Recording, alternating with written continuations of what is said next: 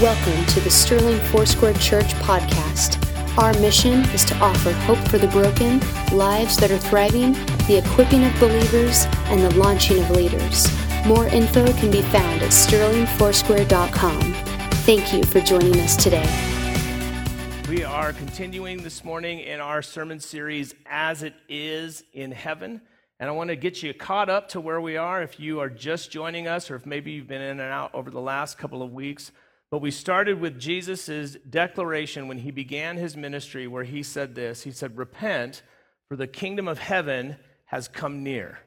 Repent, for the kingdom of God is at hand. That that was his great announcement. And from that point, everything got wild and crazy. It was from that point that he began to preach the message of the good news of that fact and that it was accompanied with the demonstration of the miraculous, where people were being healed and set free, for, where the outcasts were being draw, uh, drawn near, and where all kinds of stuff was starting to generate excitement. But it was with the declaration that heaven was now available on earth.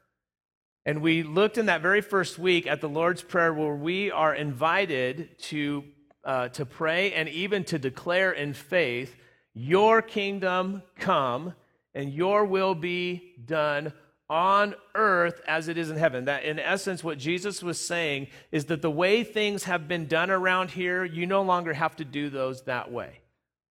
That you can live differently. And in that, we've kind of built what that looks like and, and how we can begin to engage in that truth. And what's true is that as you take steps to pursue the things of God in your life, when you make a, a, a, resolve in your heart that you're going to be the man of God or the woman of God that you were created to be, and you take steps of faith towards that, there is intense, often pushback and pressure from the world around you. Sometimes it's pushback and pressure just from family. Sometimes it's from friendship circles. Hey, why don't you do the things that you used to do? You used to be maybe more fun or more adventurous or more wild. Like whatever it would be that they would try to levy an accusation to the change in your life. But there's, there's pushback, and here's what is at, at, at basic level being said that's not the way that we do things down here. But it's a new way that you are living things out. And that tension ends up pitting kind of ideologies, thoughts, philosophies, value systems all against one another.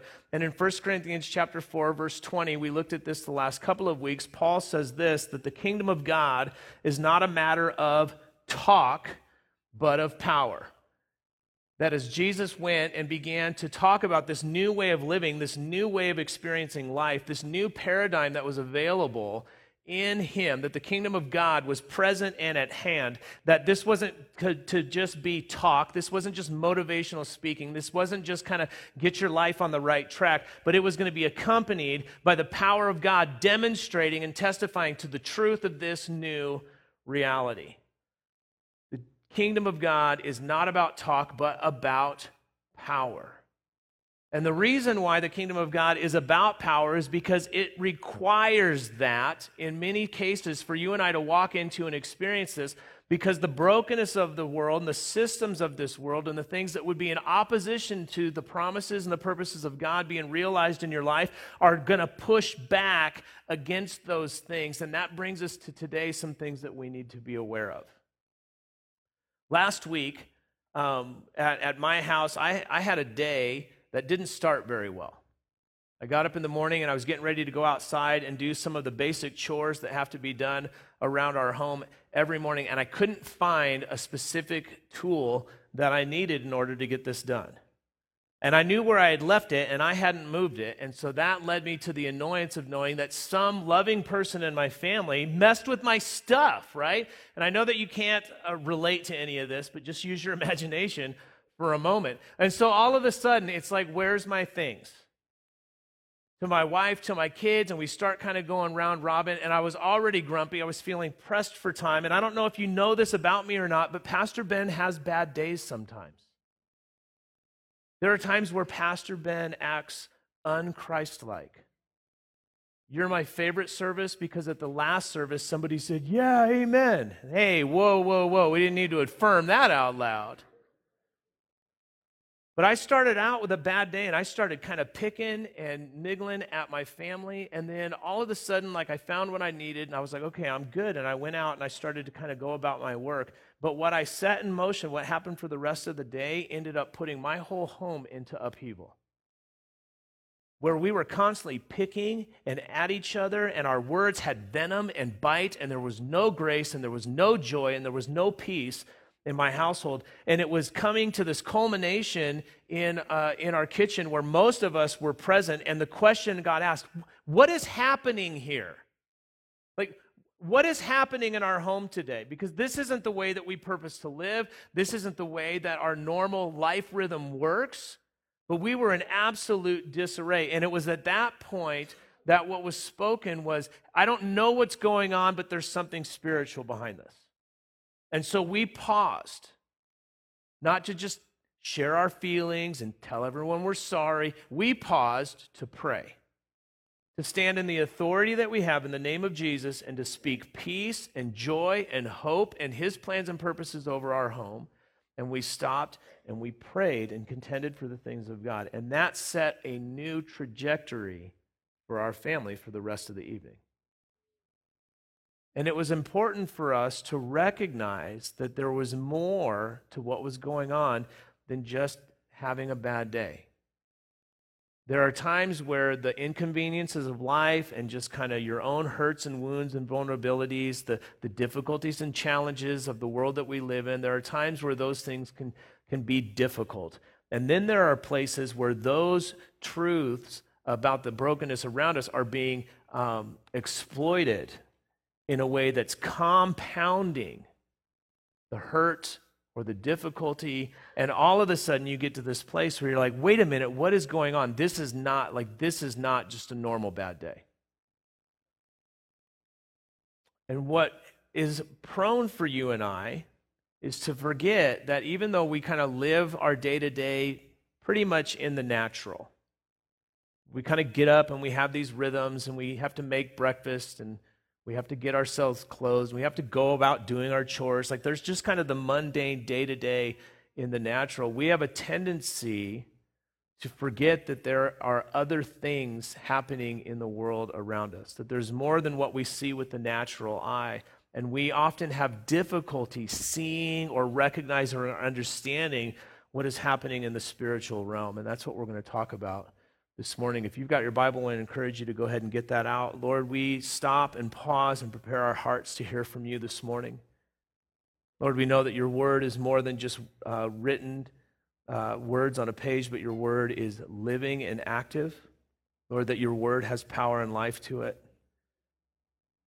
And Jesus, you said that we don't live by bread alone, just in the natural and in the physical, but we live by every word that comes from the mouth of God. And so, Lord, we turn our attention to that today. We pray that you would give us eyes to see and ears to hear what is true, and that we would have discerning hearts and minds to act in an appropriate way in regards to that this week in Jesus' name. Amen. Your Bible's out. I want to encourage you to go to Ephesians chapter 6. Ephesians chapter 6. It's the last chapter in the book of Ephesians. The book of Ephesians was a letter that Paul wrote to a local church congregation that he had founded, that he had church planted. He had spent a significant amount of time there in, um, in relation to other churches that he had done that. He had, he had invested a lot of his person there, and he writes this letter back to that church as an encouragement to them, and he's writing from prison. So Paul's not in his, you know, author study and he's not, you know, doing his book tour. He's literally in prison at this time sending out letters to different churches to encourage them. And what's interesting is he never sends a letter that says, "Hey, can you pray for me to get out of jail?" Or can you guys have a bake sale and raise up some bail money and maybe get me out of it? He actually never petitions for them to petition for his situation to change in the middle of his difficulty, he always asked them to pray for boldness and courage that he would speak the gospel wherever he was. And even at the end of his life, as he was writing letters to the churches from being imprisoned in Rome, he writes in those letters, Hey, there are those in Caesar's own household who greet you as brothers and sisters in Christ. Okay, so he was all about the kingdom of God, doing kingdom of God stuff. and he was thinking in terms of, of different things often.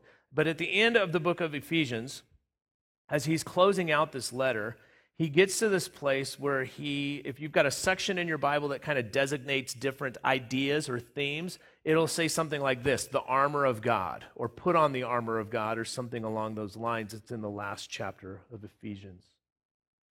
In Ephesians chapter 6, he draws their attention to really the posture that they should have and the way that they should determine or set their face towards the things of God, how they should go about ministry in their local context and in their personal life, the way that they should be the church and be the church unmoved.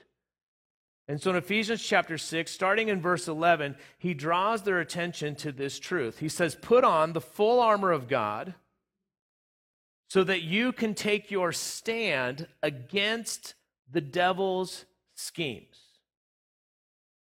For our struggle is not against flesh and blood, but against the rulers, against the authorities, against the powers of this dark world, and against the spiritual forces of evil in the heavenly realms. And so, one of the things that Paul does as he's finishing this letter is he calls their attention to the fact that simultaneously there is both a physical and spiritual reality to the world that we live in. That there is an immaterial and a material component to the world that we live in, and that they are not disassociated or disconnected, but rather they go together. And so, from his prison cell, in a very real difficulty that he's facing, he doesn't say, put on the full armor of God so that when you're challenged with life's difficulties, it's going to be okay. He says, outfit yourself in the armor of God so that you can stand against the devil's schemes. He's very specific here. That this isn't just about being more comfortable in life or kind of overcoming life's hardships, but that the believer needs to set themselves to being alert towards the deceptive ploys that the enemy would use to undermine the things of God in their life. And this is a, a, significant thing for you and I to pause and at least give mention to. Because if you're going to be the man of God or the woman of God that you've been called to be, if you're going to purpose yourself to take steps of faith, to go out and do the things that Jesus did, there is very real, purposed, and intentional opposition that is going to look to mitigate your effectiveness in the kingdom of God that is going to look to kind of diminish or incapacitate you. And unfortunately, many times we've led this idea of following Jesus to the effect that people think if they follow Jesus, they don't have problems anymore. Or if you follow Jesus, all of your wildest dreams come true. It's like the end of Napoleon Dynamite vote for Pedro, and all your dreams will come true. And can I tell you that if you are going to purpose in your heart, I'm going to give it to you as straight as I can. If you're going to be a man of God, then you're going to deal with spiritual opposition. If you're going to be a woman of God, you are going to deal with very real spiritual opposition. And you need to be aware of that truth. Not afraid of that, not intimidated by it, but you need to be aware of it so you can sniff it out when it comes.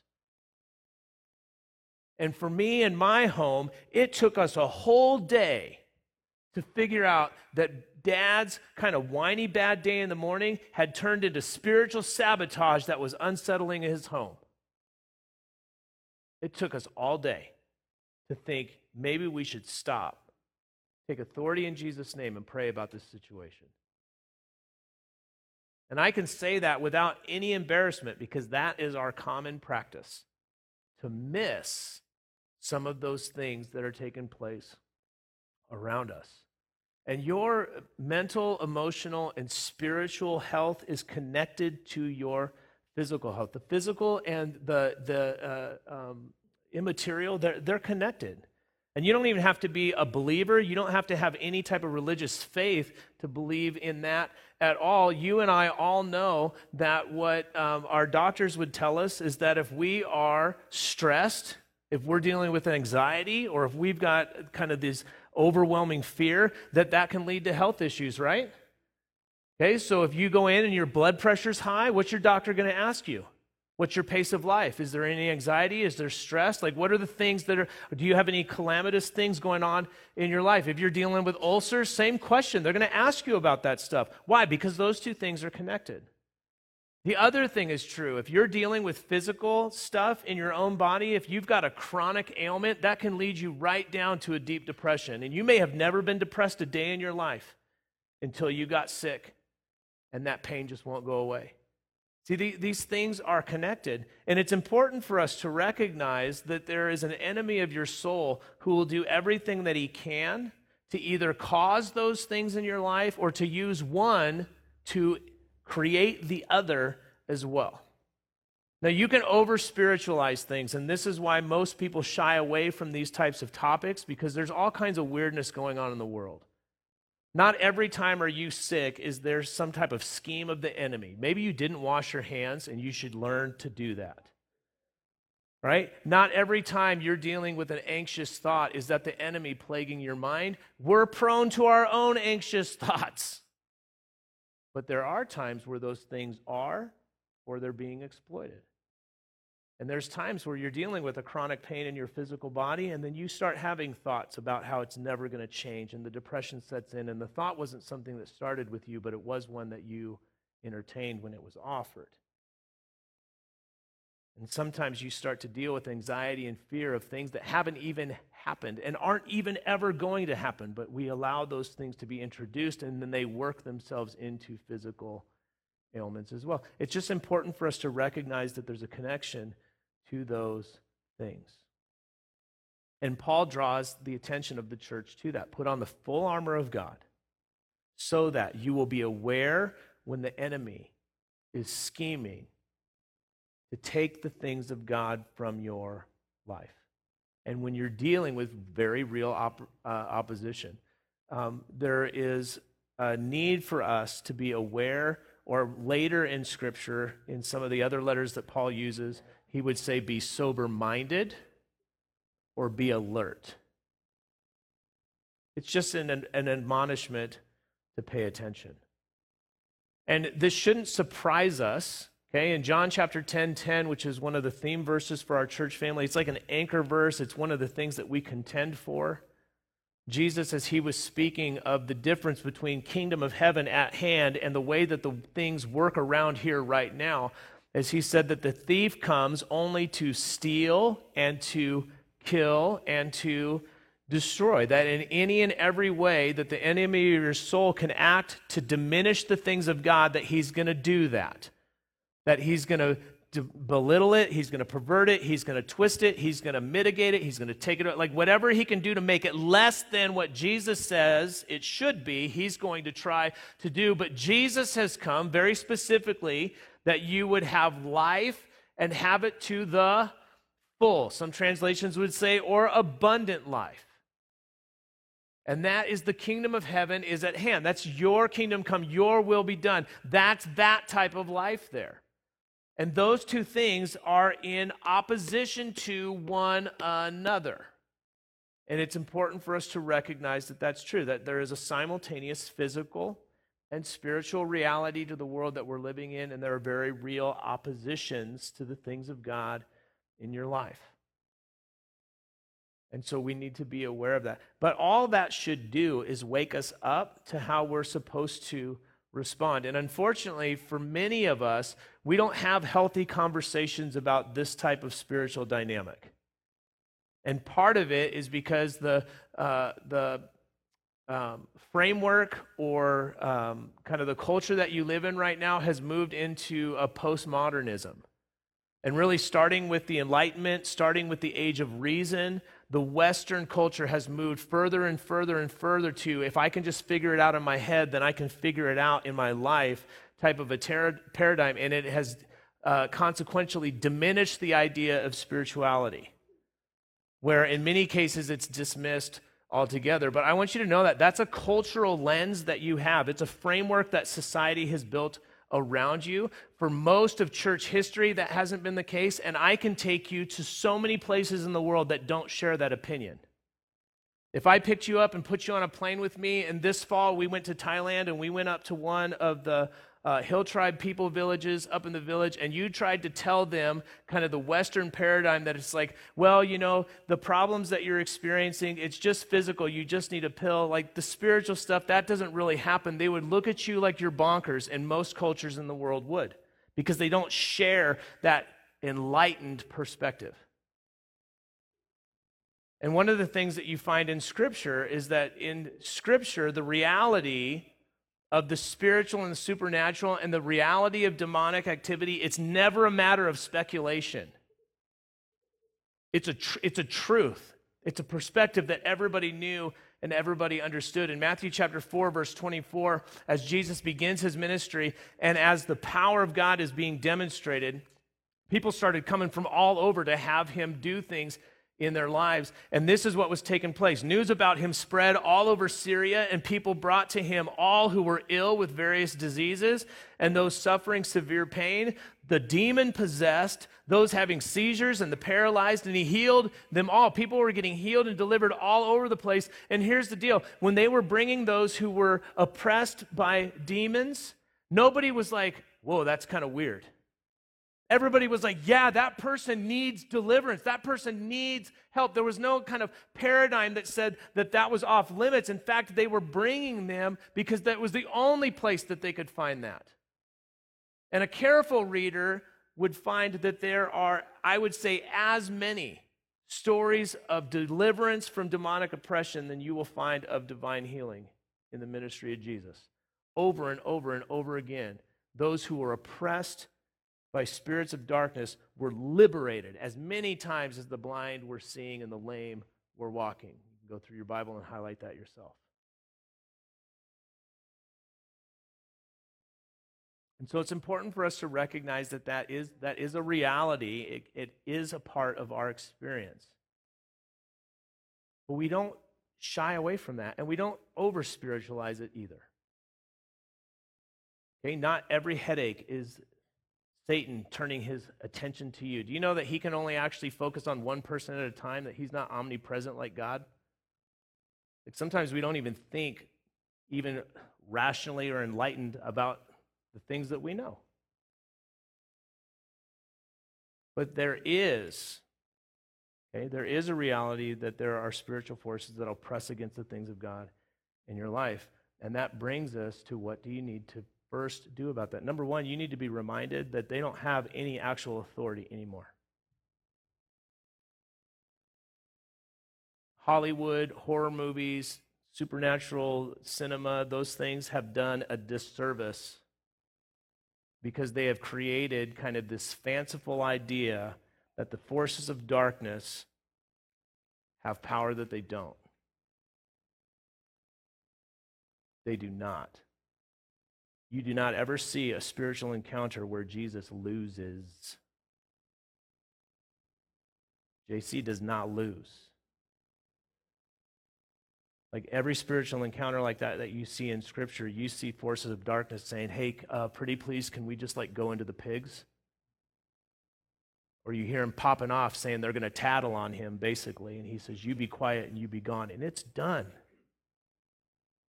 See, last week we were talking about the invitation that you and I have to walk in the authority that Jesus has. And we started with the idea that he has all authority. There is only one King of kings and Lord of lords, there is no other, and he does not share.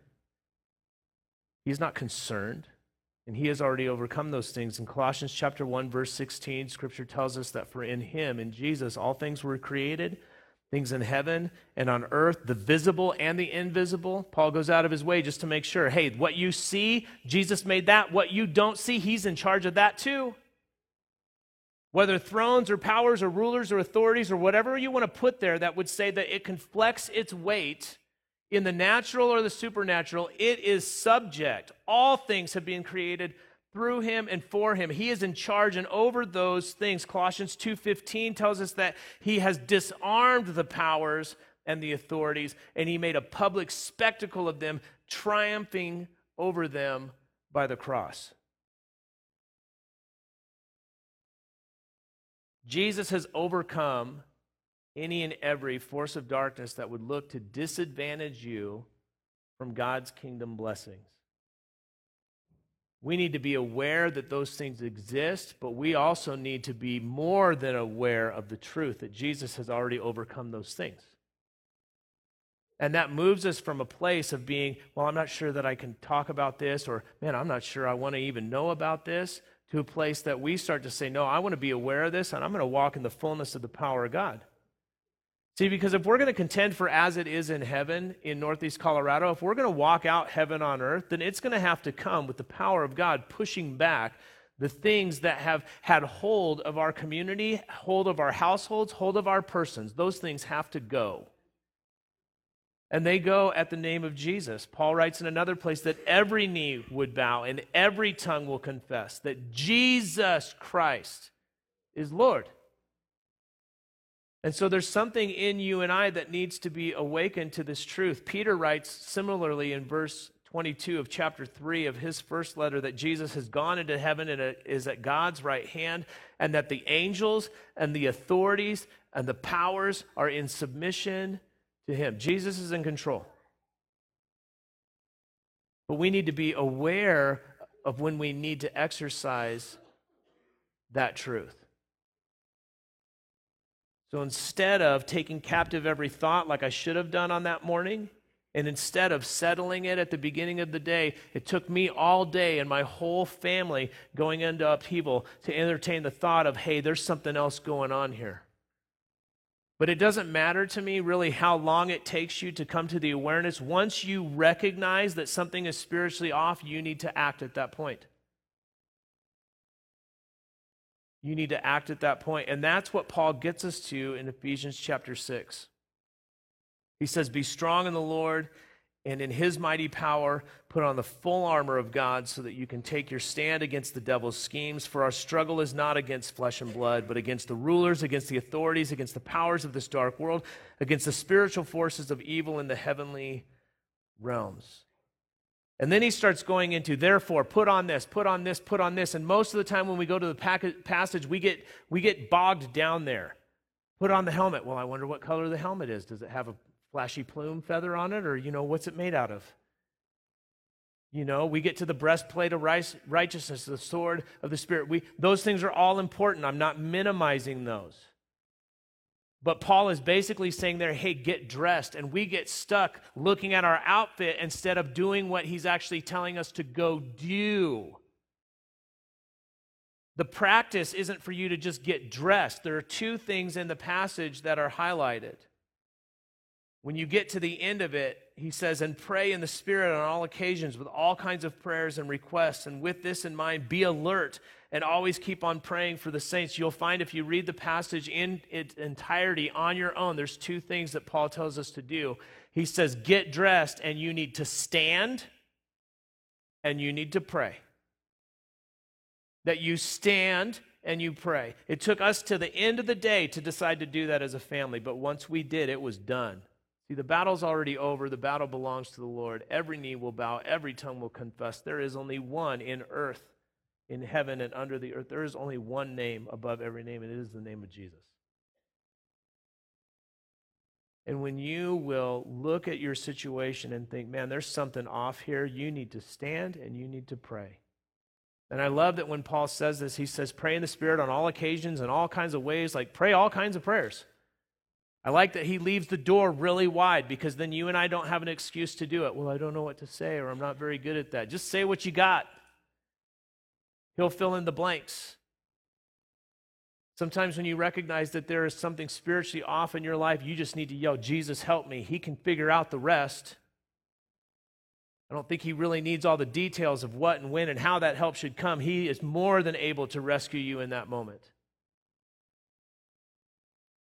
Jesus, I need freedom. Jesus, I need forgiveness. Jesus, I need wholeness. Jesus, Jesus, I need healing. Like, man, you stop and you pray. You take authority in the name of Jesus. You stand your ground. In that passage, Paul says to stand, to be alert, pay attention.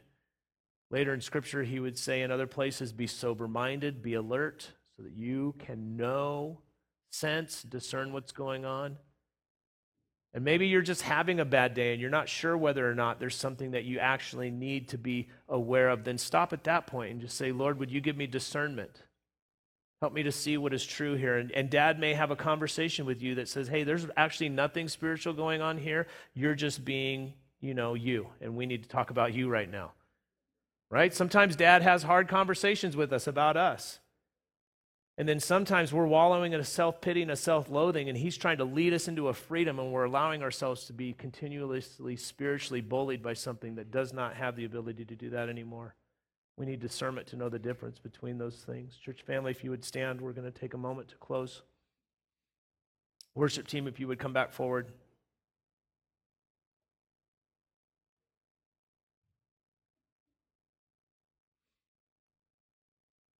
As we continue in this series and as we contend for in Northeast Colorado as it is in heaven, part, part of our story will be having to deal with issues of spiritual challenge.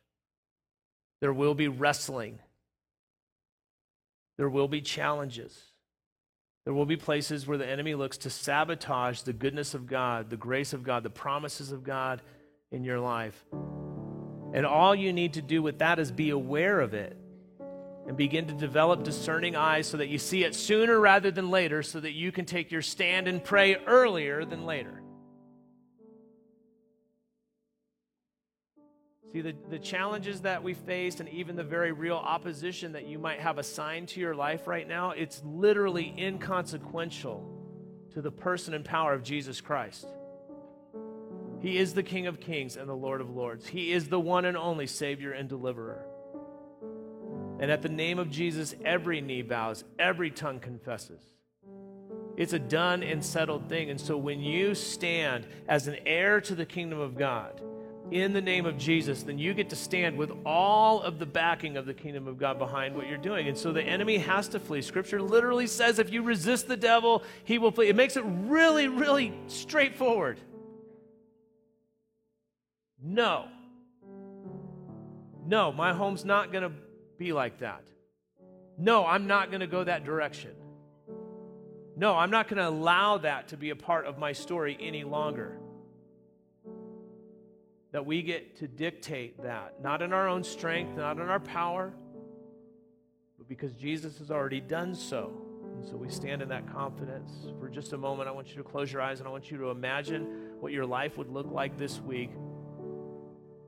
That at every kingdom opportunity, you took a moment to stop and to pray with confidence, authority, and discernment.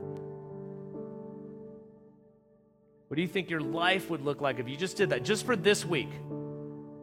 That every challenge, every obstacle, every difficulty, every interaction, you approached with eyes where you were looking and alert, confident, and standing in the authority of Jesus' name. When I imagine you doing that, when I imagine me doing that, I would imagine that there would be so many heaven on earth moments that we would have to celebrate. We would have to tell somebody. And there would be a cacophony of chatter as each one of us were waiting for the last person to finish their story so that we could say, Yeah, that's good, but what about? And we got to tell ours. Lord, may that be the week that we have. May we have a week where we stand in confidence, where we stand our ground and pray, where we're alert and sober minded.